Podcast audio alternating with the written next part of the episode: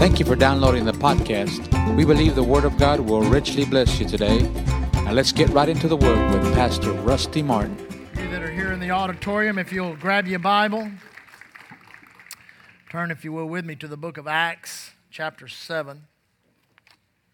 We'll begin there. Go all the way down to the end of the book of 7. We're going to go, we're going, we're going to go from Acts 7 right into Acts 8 there.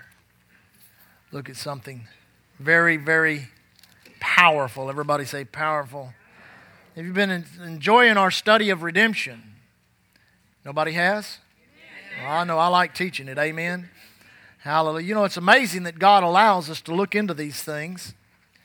It's amazing also how, you know, how revelation knowledge in the Word of God as it has grown over the years because really true uh, revelation as men begin to get, when I, when I say revelation, where the Holy Ghost begin to move in men and reveal to them the Word, take the written Word and reveal the living Word, Jesus, to them. Did you know that when that began to happen, that, that the earth itself, that society itself, that we begin to progress into the modern society. You know, before there was revelation in the Word of God, we were in the dark ages. Did you know that? It wasn't until the Word of God started being taught and preached and proclaimed, until God began to give revelation to men, until actually inventions begin to happen and people begin to make discoveries and all the technology that goes on today that benefits mankind has a divine origin. Did you know that? You say, well, so and so invented this, well, so and so invented that. Well, the knowledge of that came through God. God is the one that gives knowledge to men. And I want you to know there'll be a day when knowledge ceases, but this is not that day. It says over in the book of 1 Corinthians, there'll be a day when that ceases, but this is not that day. And this is not the day when the power of God has ceased. It's not the day in which the gifts of the Holy Ghost has ceased. It's not the day in which any of the miraculous has ceased. This is a day in which it keeps progressing. The Word of God is progressive revelation. Amen. And so we're just excited about living in an hour in which we see the Word of God just expanding. That's what it says in the books of, book of Acts. So mightily grew the Word of God and prevailed. So as the Word grows, it prevails. Amen? Acts chapter 7. Now look at this. Right there in verse 39. This is a dark page in the history of the church A wonderful young man, full of the Holy Ghost and power. It says, And they stoned Stephen, calling upon God and saying, Lord Jesus, receive my spirit. And he kneeled down and he cried with a loud voice, Lord, lay not this sin to their charge. And when he had thus said, he fell asleep. Amen. And now we know it says back up in verse, uh, excuse me, that's in verse 50, 59, not 39. I don't know why the uh, letters in this Bible get blurred as I read it. I don't know. But in verse 58, it says, speaking of a, of a certain individual, it says, And they cast him out of the city and stoned him.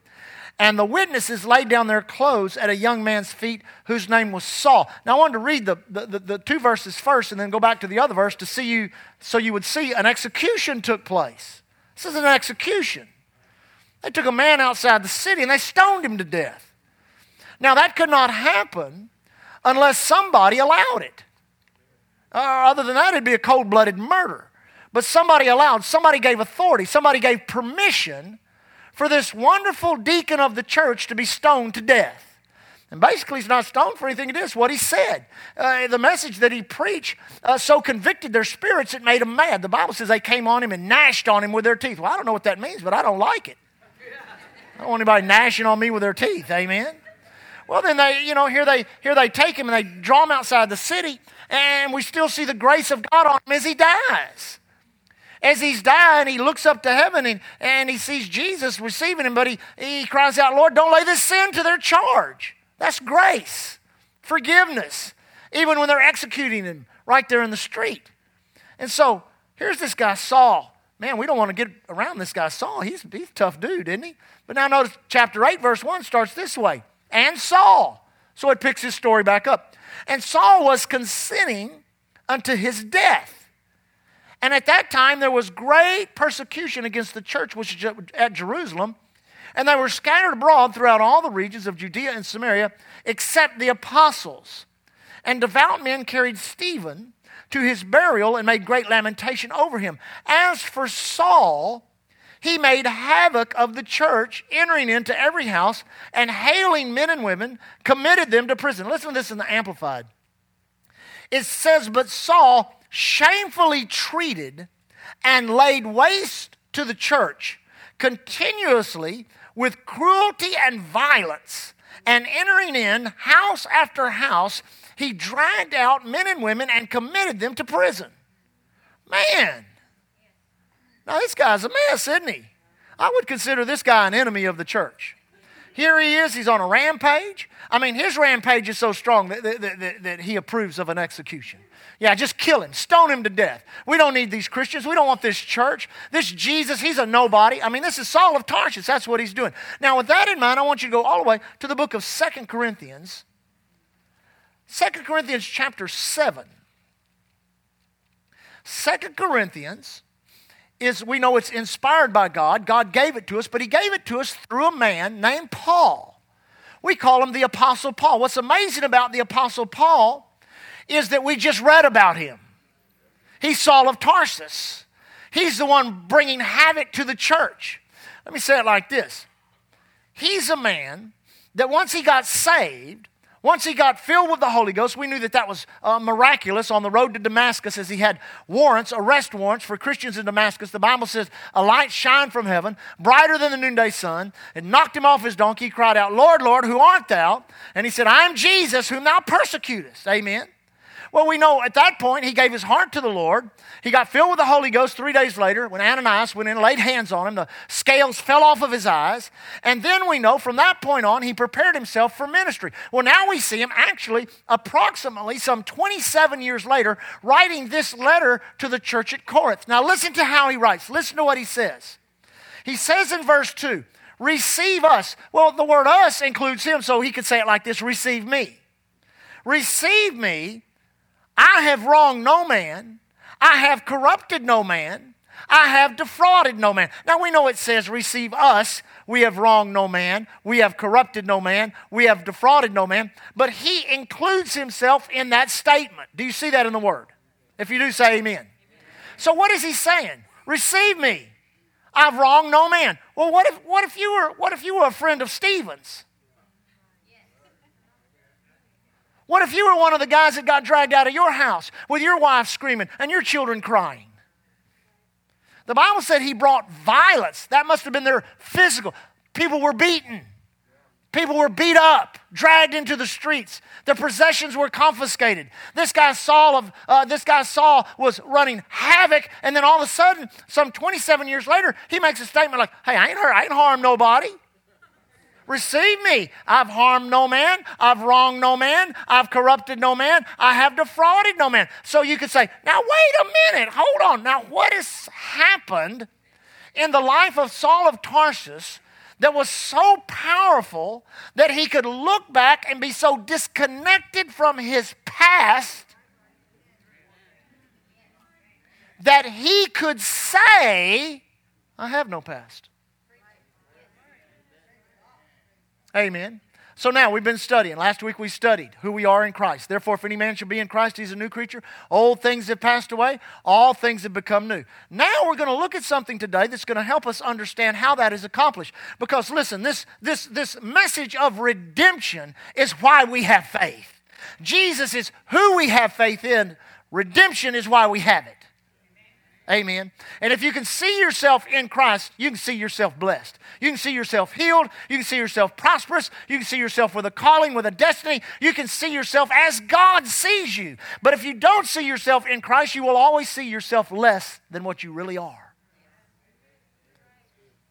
So here's this guy, Paul.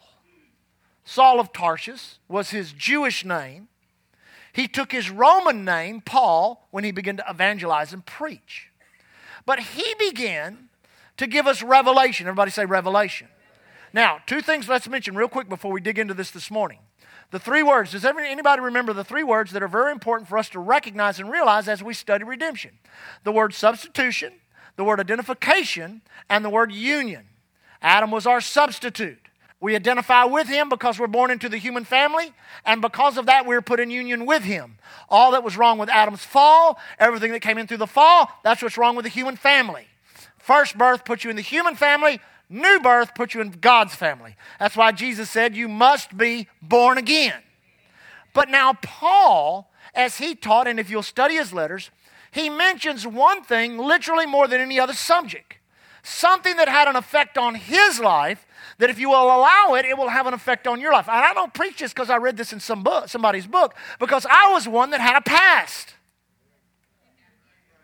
I was one that thought I had disqualified myself. I was one that thought there's no way I could do what God's called me to do because I rejected God, because I balled my fists up at God, said, God, I'm not going to preach the gospel, because I was mad at God, didn't want anything to do with God. And God said, That doesn't matter to me. I still love you. I still care about you. And one day you'll change the way you think by the word of God. And I found the same secret Paul found, which is the secret we're going to teach you this morning that will help you so disconnect yourself from your past that you'll have no past at all. Go to Galatians. We were there taking the offering. Go to Galatians chapter 2. We were in chapter 3. Go to chapter 2. Chapter 2 of the book of Galatians, Paul makes a statement here that was probably very difficult for people to hear, especially if you were present the day Jesus was crucified. If you were there on Golgotha's hill, there at Calvary, when they strung up our Lord and Savior and put nails in his hands and his feet, put a crown of thorns upon his head, striped his back, if you were there that day, you knew that upon that hill were three crosses. Everybody say three. There was Jesus in the middle, there was a thief on this side, there was a thief on that side. There's no other record of any other crucifixion. But we also know that the Gospels of the Lord Jesus Christ, Matthew, Mark, Luke, and John, paint a beautiful portrait of the life of Jesus, of his birth, of his ministry, of his death, his burial, his resurrection. But now remember what we said about Paul. We said this when we started digging into the letters. The letters to the church are not a portrait, they're an x ray. We see behind the scenes. We see the reality of what God's done, and we see how it is applied to our lives. Now, listen to this statement Galatians chapter 2, verse 20. Listen to Paul. Paul's writing to us here at the church in Galveston. I am crucified with Christ. Say what? What do you think Peter said to that first time he heard that? What do you think John said to that first time he heard that? What do you think Matthew said to that first time he heard that? What do you think some of the other time, first time, did you hear what Paul said? Did you hear what he said? He said, I was Christian. Well, I was there that I didn't see him hanging on a tree. So there must be some other significance to this statement other than Paul being physically present upon a cross as Jesus was crucified. Notice what he says I am crucified with Christ, nevertheless I live Yet not I, but Christ liveth in me. And the life which I now live in the flesh, I live by the faith of the Son of God who loved and gave himself for me.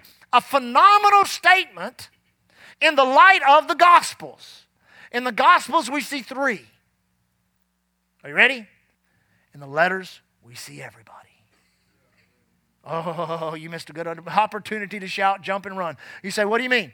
In the Gospels, we see three in the letters, we see everybody. You say, now how can that be? Remember what we said the gospel's a portrait, the letters, an x ray. Now, can you imagine the hindrance it must have been to Paul he started out as Saul of Tarsus. He stayed there in Damascus for a few days. Uh, there was a, a plot to kill him. He was let down over the wall. He went to the Jerusalem and he, and he, and he talked with some of the disciples for a little while. And then off he went, uh, uh, ended up in Antioch. We know he ended up in the Arabian desert for many years before actually his public ministry started there in Acts chapter 13. Now, could you imagine a man like, like Saul of Tarsus preparing for ministry? In prayer, praying, thanking God that he's saved, thanking God that he's no longer the enemy of the church. But I guarantee you, the event that took place that day outside of Jerusalem when Stephen was stoned haunted Paul. I guarantee you the, the, the, cries of the children as he drug their parents out, the cries of the wives, the cries of the it haunted his mind. As he began to prepare and to recognize now, wait a second, God, I know you want me to go. I know you want me to preach. I know I'm supposed to be an apostle to the Gentiles, but I got this ball and chain on my leg called my past. Because although I may be Paul the apostle today, I used to be Saul of Tarsus. And what I used to be has become a great hindrance to my mind and to what you're desiring to do with me. And you, I guarantee you, being at the church at Jerusalem, being at other places, there were still the innuendos, there were still the insinuations, there was still the talk about who he, quote, used to be. And I can see him out in the Arabian desert, fasting, praying, however it happened, whether it was a vision, whether God just put it in his spirit. But I can see God saying to him, I've got your answer. And Paul's saying, okay, I need it because I cannot do this unless I'm separated from whom I, whom I used to be. If I can't get broke loose from Saul of Tarsus, Paul can never be the apostle he's called to be. So I can see God showing him the cross. He says, What do you see, Paul? And he looks, and there he is, Jesus on the cross, suffering, dying, accumulating all.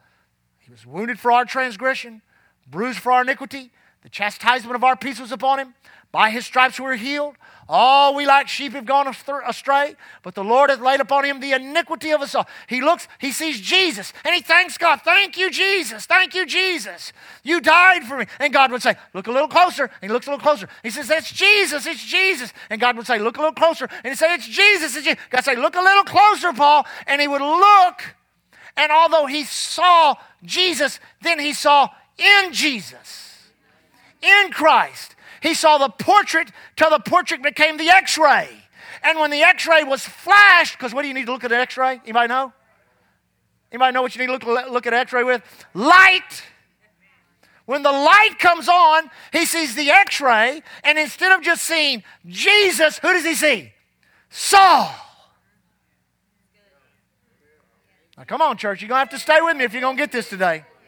So, Saul found a place to die. Remember what we said last week? God's not in the restoration business. He's not like fixing up an old car. We go take an old 1957 Chevy and we find it in the junkyard and we get Brother George over here and he tells us how to restore it and we put a new motor in it and we paint it up the way it used to look. Get new seats. We put a new engine, put new tires, and now it's restored, but it used to be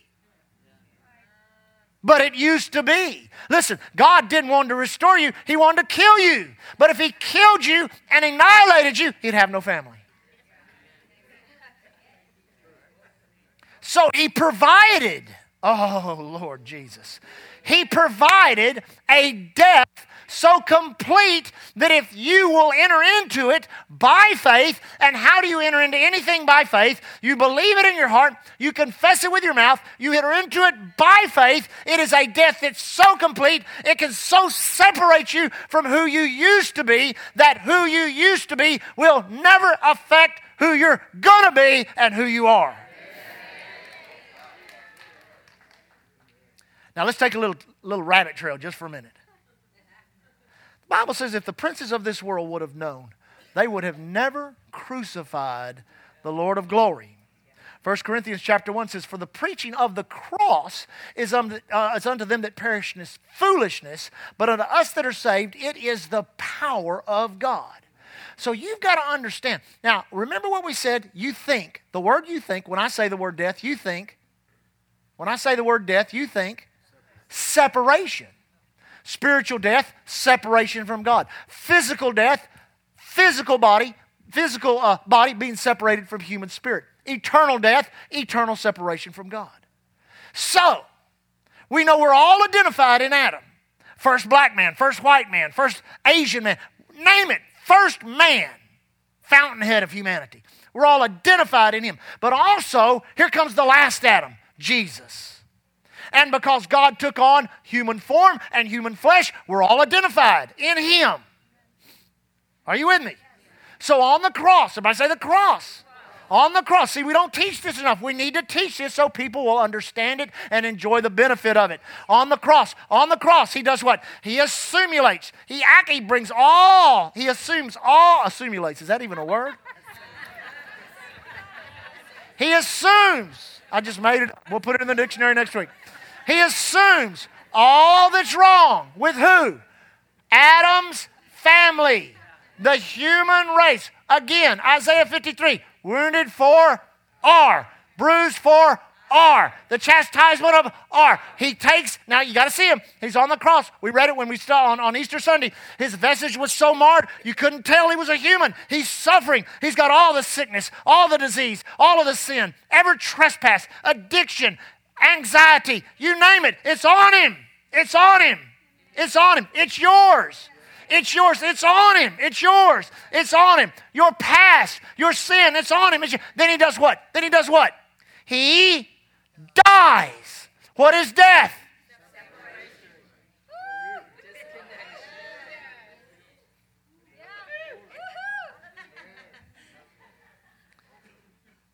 He took it to the cross and died. Uh, come on, I'm going to stay with the word. I'm going to stay with the word. Go to Romans. Go to Romans 6 real quick. Go to Romans 6. Notice this. I'll tell you, if this don't thrill you, get saved. Verse 1 What shall we say then? Shall we continue in sin that grace may abound? No. Everybody say no. God forbid. How shall we that are dead to sin live any longer therein? Know you not that so many, so many of us that were baptized into Jesus Christ were baptized into his? Oh, you mean we weren't baptized into his resurrection? No, because before resurrection power can affect you, the work of the cross must separate you. Who hath delivered us from the power of darkness, so that he might translate us into the kingdom of his dear Son. He used death to deliver us, he used resurrection to translate us. Oh, don't get me started. Don't get me started. Therefore, we are buried with him by baptism into his death. That, like as Christ was raised from the dead by the glory of the Father, even so also we should walk in newness of life. For if we have been planted together in the likeness of his death, we shall also be in the likeness of his resurrection, knowing this, that our old man is crucified with him now, see, you could have gotten an argument there with Paul. Now, wait a second. I didn't see you or your old man.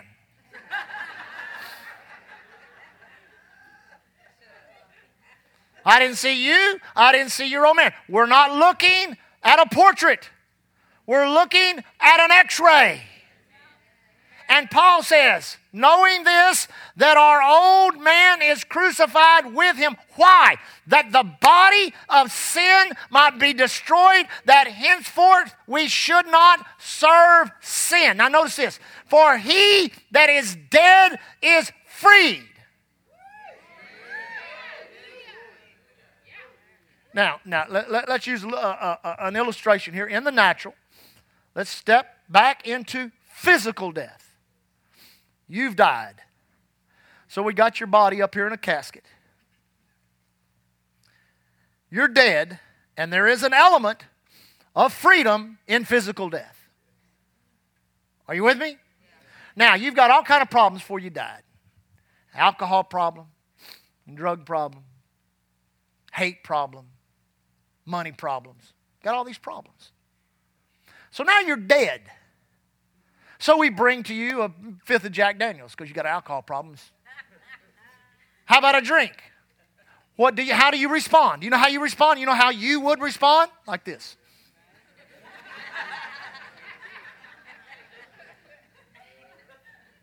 Say, well, you know, we've got a we've got a line of pure cocaine here for you to snort. Here you go. Have a big snort.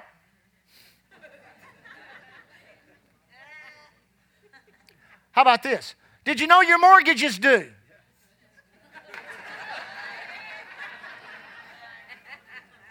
Do you know your light bill is due?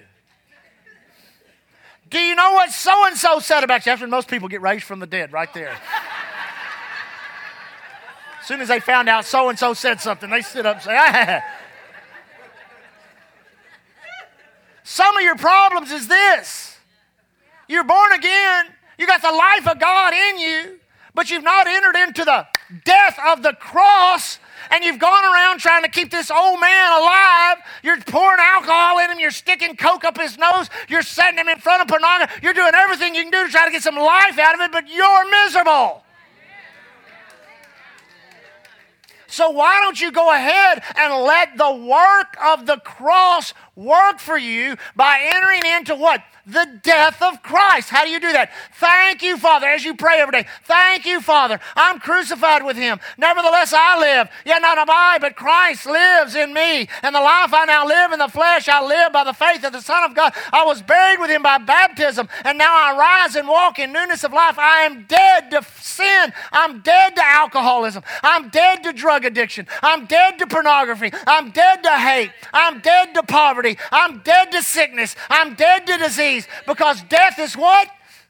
Separation. The death of Jesus has separated me. Now, hang on, hang on. See, if you don't apply it, it doesn't work. You're just a miserable saved person. I'm just, I tell you, I'm, I'm so miserable. And I've been trying, I've been telling, I've been trying to stay free, and I've been trying to be free, and, and but I, you know, I still got, no, no, no, no. There's power in the cross.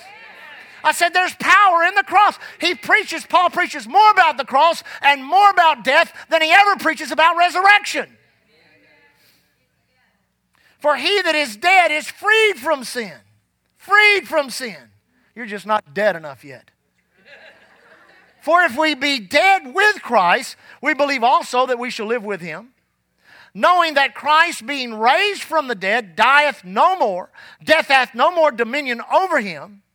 For he that died, died unto sin once, but he that liveth, liveth unto God. Likewise, now notice this, likewise, reckon ye also yourselves to be dead indeed unto sin, but alive unto God through Jesus Christ our Lord. The devil's biggest lie is try to is to try to convince you there's still life in the old man.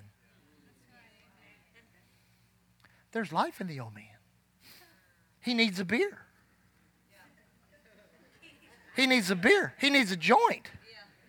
He needs a playboy. He needs to be mad at his neighbor. He needs to worry about the mortgage. He needs to worry about there's life.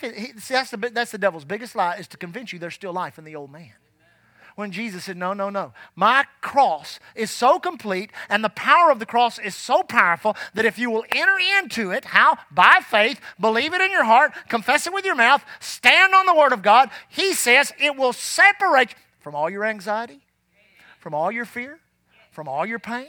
From everything that happened to you because of your first birth. See, what are people worried about? They're worried about what they might or might not inherit. We always tell me, you've got your father's eyes. You've got your mother's walk. You've got this. Well, you know, we say, well, you know, in my family, cancer runs them. Everybody gets cancer. In my family, everybody gets a divorce. In my family, everybody goes through. You're not in that family anymore. You were in the human family. Now you're in God's family. What do we say when we study covenant? Blood is thicker than water. The blood of the covenant cut in Christ Jesus is stronger than the water that birthed you. The hold the human family had on you was broken, not with an agreement. We just agree it's broken. No, not with an agreement. It was broken through death. Go to Colossians real quick and we'll close. How's my time? Oh, where does my time go? Look at Colossians. There's so many scriptures. We could do, we could do this all afternoon, but chapter 3 verse 1 of the book of Colossians. It says, "And if you then be risen with Christ, seek those things which are above, where Christ sitteth on the right hand of God. Set your affection on things above, not on things of the earth." Now notice this. You want to find out who you are? This is who you are. I'm fixing to read you a little bit of the identification of who you are. Are you ready? Verse 3 For you are dead. So, did you go to church this morning? Yeah, I went to church. What'd you find out? Found out I was dead. Some of you need. Some of you need a little death working in you. Some of you need the death of the cross the ability of God to separate you from all the garbage that is coming to your life because of your first birth. God wants you to have everything that pertains to life and godliness, that through the precious promises of God, you in your new birth are partakers of what? The divine nature. The divine nature is not broken, poor, and addicted and afflicted. The divine nature is living gloriously and supernaturally here in a natural place. For you're dead, and your life is hid with Christ in God. Listen to it in the Amplified. For as far as this world is concerned, you have died. And your new, real life is hidden with Christ in God. Now, if we had time, we'd go teach on being hidden in Christ in God. You say, why? Because the devil can't find you if you're hidden. We'll get in that later. A lot of people, they're out in the open, see? The reason they're out in the open is the devil hadn't attended their funeral yet. See, you needed the devil to attend your funeral. You say, How does he do that? Every day when you get up and you pray and you confess the word of God, you talk about how I am dead. I am dead to addictions. I'm dead to sickness and disease. I'm dead to poverty, poverty and lack. I'm dead to prejudice and hate. I'm dead to what's ever going on in this world, in this world system. But I am alive unto God. Amen. He has taken and separated me from all of that through His death, and He has imparted to me the life of God. I'm a supernatural person living in a natural world. I am more than a conqueror. Greater is He that's in me than He that's in the earth. And when somebody comes up to you and say, "Weren't you that person that four years ago we were drinking you down at the, the, the hard times and misery saloon?" Say, "No, that person's dead." And they say, Well, I didn't see the obituary. You say, Let me show you the obituary. Here it is right here. I was crucified with him. Come on, church.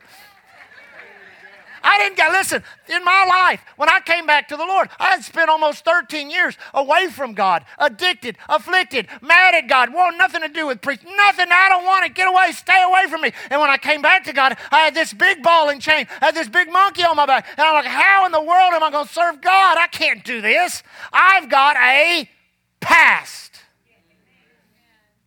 I am an X. See, that's what the world will do to you. They'll put an X on you. I'm an ex alcoholic. I'm a recovering alcoholic. Recovering alcoholic? I'm a cancer survivor. You're not a cancer survivor. You're a cancer overcomer. You're not a recovering alcoholic. You're freed by the cross of the Lord Jesus Christ. And you've got to reckon yourself free from that junk. By what? Application of the Word of God in your life. I'm dead to that. I'm dead to you. You foul alcohol. I'm dead to you. I'm dead to cocaine. I'm dead to weed. I'm dead to pornography. I'm dead to that. And the devil say, Oh, you think you're dead? Let me just stimulate your flesh a little bit. And you go right back to the cross. No, no, devil. I was crucified with him. Nevertheless, I live. Yet, but not I, but Christ lives in me. and you make application of your faith to the problem. Listen, I ain't got the right to talk like this unless I was addicted. Honey, I had addictions you couldn't dream of. I never talk about them because they're not relevant. But I tell you, I had addictions you couldn't dream of. They were horrible. At a young age, at a young, I'll just tell you one of them. One of them. At age 16, I learned how to give a, give a rabbit a shot in the ear. That's where you give a rabbit a shot. I learned how to give a rabbit a shot. And when I learned how to give a rabbit a shot, I learned how to give myself a shot. And I didn't go to the street for drugs. That'd give you a little bit of idea what I was involved in. You say, what do you mean? I was so addicted, they found me in that addiction almost dead. I had, had pneumonia, double pneumonia in my lungs. I was so addicted I couldn't even see straight. I couldn't even function.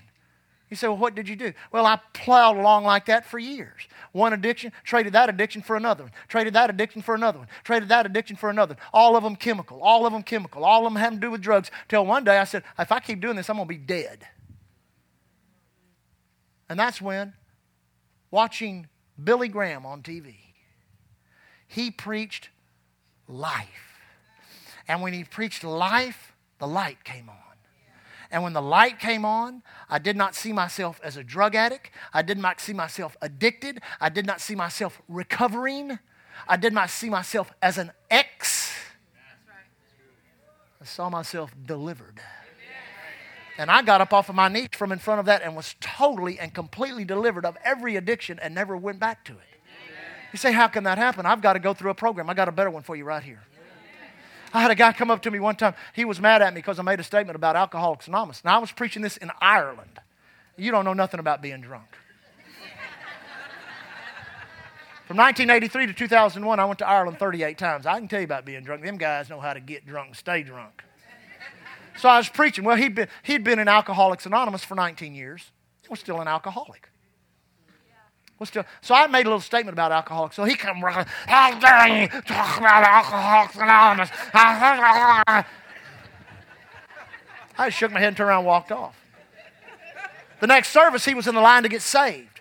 The next service, he was in the line to get filled with the Holy Ghost. The next service, he come walking up to me with clear eyes, clear face, talking clearly and says, now I know what you mean. You don't need a program, you need some power. Because that stuff has some power to it. You don't need a program, you need the power of the cross of the Lord Jesus Christ that separates you from every sickness, every disease, every affliction, every bad mindset, everything that's wrong with you because of your first birth. When you get born again, then you grow into what He's provided for us in Christ. Amen. And the cross and the death of Jesus set you free. He that is dead is free. say, don't you worry about the bills? Not one. Not my bills. All the bills belong to him. All the money belongs to him. Might as well give him all the bills.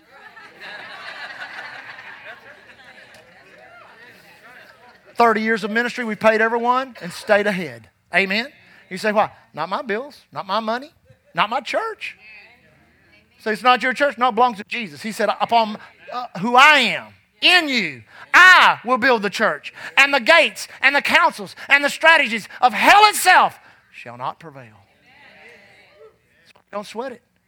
You say, why? Because if there's that much power in death and in the cross, wait till we get over on the resurrection side and see what we now have as a positional blessing in the resurrection.